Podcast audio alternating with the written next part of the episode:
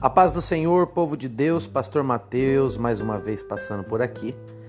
Quero trazer mais uma reflexão para vocês. E hoje eu quero falar sobre uma nova identidade em Cristo.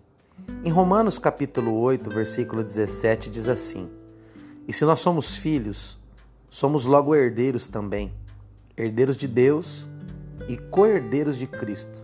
Se é certo que com ele padecemos, para que também com ele sejamos glorificados. Identidade é diferente de papéis sociais. Os papéis sociais que desempenhamos mudam conforme as circunstâncias. Identidade é aquilo que somos sempre. Não importa a situação, não importa o mérito, mas Deus nos dá recursos para mudar o que somos. Desde que aceitamos Jesus como Salvador, começa o processo de mudança para nós. A nossa vida começa a passar por uma transformação. Tornamos uma pessoa diferente, conforme em 1 Coríntios 5,17, que diz que se alguém está em Cristo, é nova criatura.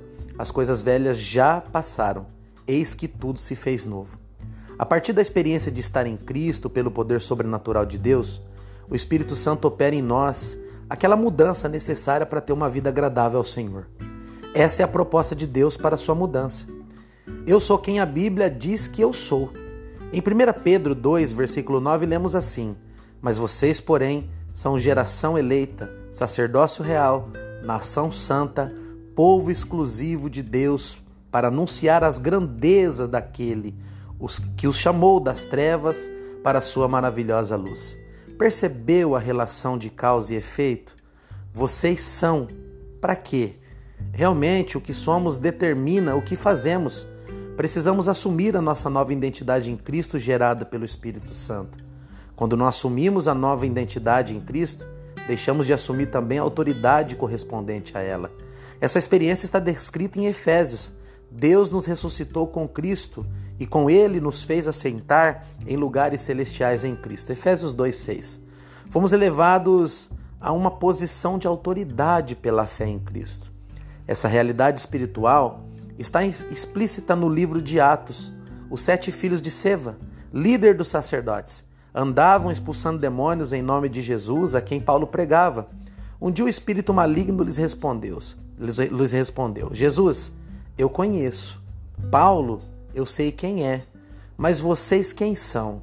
Então o endemoniado saltou sobre eles e os dominou, espancando-os com tamanha violência que eles fugiram da casa nus e feridos.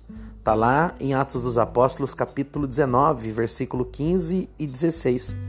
O mundo espiritual reconhece identidade e autoridade. Creia que, como nova criatura em Cristo, você tem nova identidade.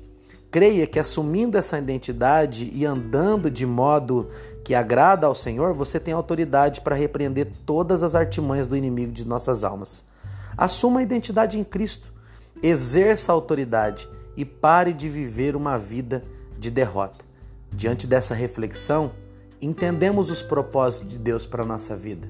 Não é só vir para a igreja, não é só frequentar cultos, mas é caminhar justamente como Jesus andou, assumindo uma identidade do reino de Deus. Que Deus abençoe você em Cristo Jesus.